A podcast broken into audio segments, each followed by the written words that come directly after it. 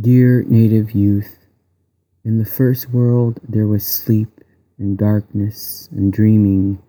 Female and male clouds hovered over your breath, your beating heart, a strange blood machine for good. You slowly stretched your dream over the dark, carefully tucking the corners east, south, west, north.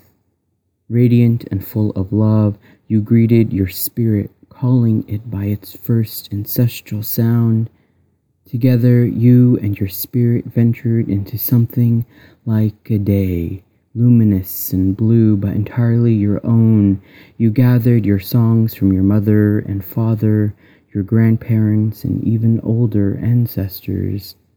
You sang sweet blood harmonies until the world took shape a holy mountain there, a sacred canyon here, a scattering of rivers flowing to the sea.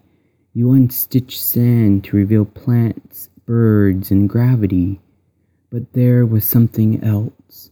Monsters muttering at the edges, calling your spirit away from you. They still call loneliness, drunkenness, blue black violence. But that spirit belongs to you Never send it away in times of fear or hurt. Remember how you created this world, your medicine bundle of dreams.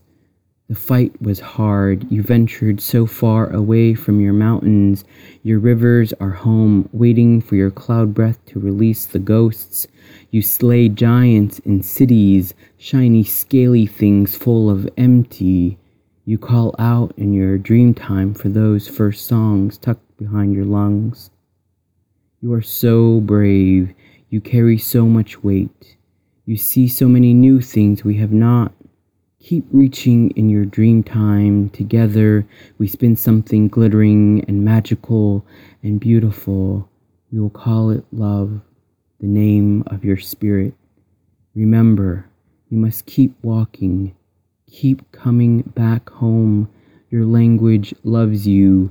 Your ceremonies are waiting. Your ancestors are waiting for their names to be said. They are waiting for you to see the medicine you have carried on your own. There is so much beauty in this world, so much love and goodness for you to feel and see and give.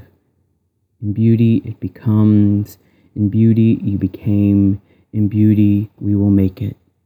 We will always wait for you. Love your people.